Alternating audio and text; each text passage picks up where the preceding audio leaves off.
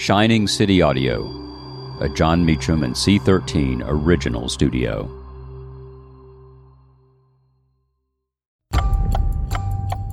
September 28, 1787, the Confederation Congress sends the Constitution to the states for ratification. I'm Jon Meacham, and this is Reflections of History.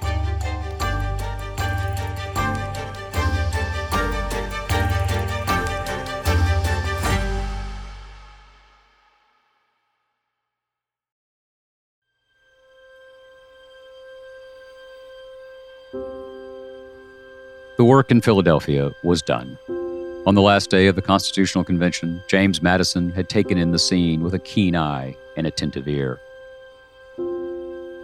He wrote in his final notes Whilst the last members were signing the Constitution, Dr. Franklin, looking towards the president's chair, at the back of which a rising sun happened to be painted, observed to a few members near him that painters had found it difficult to distinguish in their art a rising from a setting sun.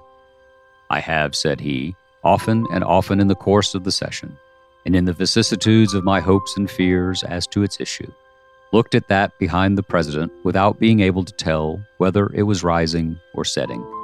But now at length I have the happiness to know that it is a rising and not a setting sun. With Franklin's words captured for posterity in Madison's hand, the convention adjourned. The business thus being closed, George Washington wrote in his diary, the delegates dined at the City Tavern on 2nd near Walnut and took a cordial leave of each other. The drama, however, was far, far from done. The draft still needed to be ratified in the states, and the task of explaining the complexities and compromises of the long Philadelphia summer lay ahead.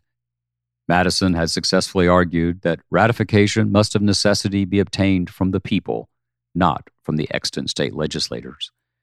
The difference, he'd said in Philadelphia, between a system founded on the legislatures only and one founded on the people was the true difference between a league or treaty and a constitution. Madison left for New York on Friday, September 21, 1787. The action was moving to the Confederation Congress, and he was en route to take up the old fight in a new arena. The forces that had brought him to Philadelphia in May, fear of disunion and of disorder, were not yet thoroughly defeated. Shall we have a king? John Jay had asked George Washington before the convention. The answer for the moment was no. But would that answer long endure? If the Constitution failed in the Congress or in the states, no one knew what would come next. What I fear most is the better kind of people, by which I mean the people who are orderly and industrious, who are content with their situations and not uneasy with their circumstances, will be led by the insecurity of property, the loss of confidence in their rulers, and the want of public faith and rectitude, to consider the charms of liberty as imaginary and delusive, Jay had written Washington. A taste of uncertainty and fluctuation must disgust and alarm such men and prepare their minds for almost any change that will promise them quiet and security. The struggle for nationhood now faced in many ways an even greater test than it had faced in the convention of 55 men a vote in the Confederation Congress, and then approval or rejection by delegates stretching across 13 disparate states. To George Washington, the Constitution was now a child of fortune, to be fostered by some and buffeted by others.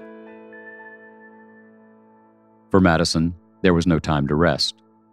Lest you indulge yourself in leisurely movements after the fatiguing time you have had, Edward Carrington wrote him from New York, I take this precaution to apprise you that the same schism which unfortunately happened in our state in Philadelphia threatens here also. On this date, the Confederation Congress, which would be made extinct by the ratification of the Constitution, voted to send it on to the states, where its fate would be decided. A battle had been won, but the war was not over. Thank you for listening to Reflections of History, a creation of Shining City Audio, a C13 Originals and Jon Meacham studio.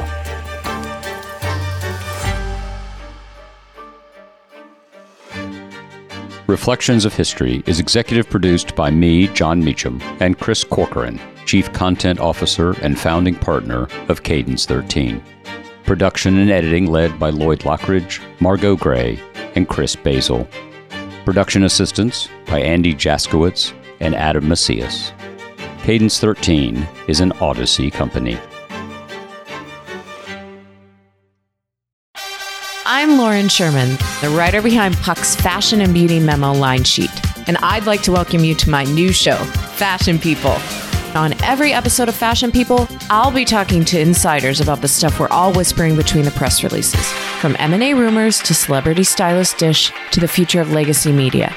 Be sure to follow and listen to Fashion People, a presentation of Odyssey in partnership with Puck, available on the free Odyssey app or wherever you get your podcasts.